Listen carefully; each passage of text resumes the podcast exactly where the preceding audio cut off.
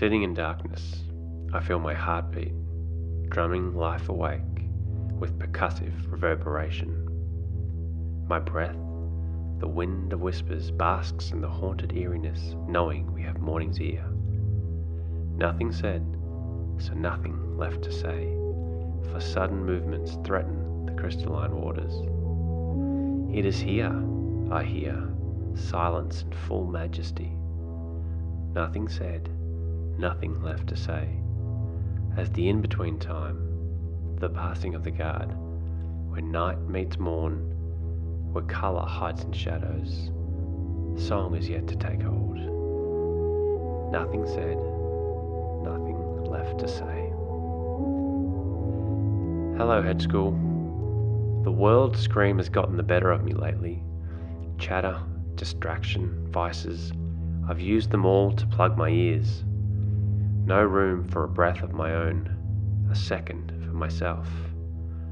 A silent space to listen with any depth at all.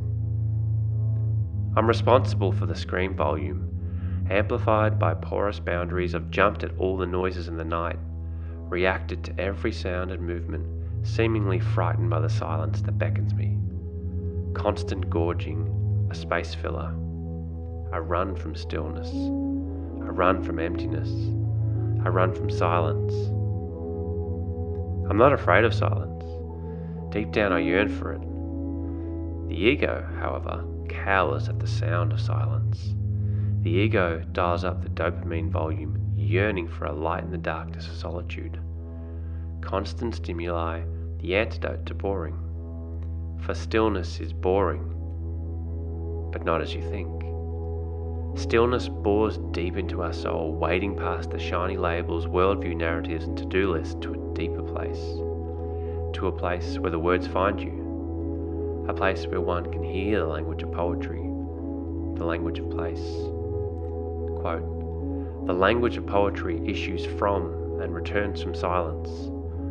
All words come from silence." End quote. John O'Donohue, Anam Cara. Poetry is the language of the quiet place, the language of a moment. It need not be rhyming words or beautiful phrasing. It is what you hear when you still long enough to let go of all expectations. It might come to you as a lost stare to a beautiful sunrise, a smell with a fond memory, a chuckle at a funny story. Poetry is beyond words, the memory of silence. And in a human world that is obsessed with always talking, silence is golden. So protect the quiet space. Let it bore you. Let it bore deep into your soul. You'll love what you hear. Till next time, Steve.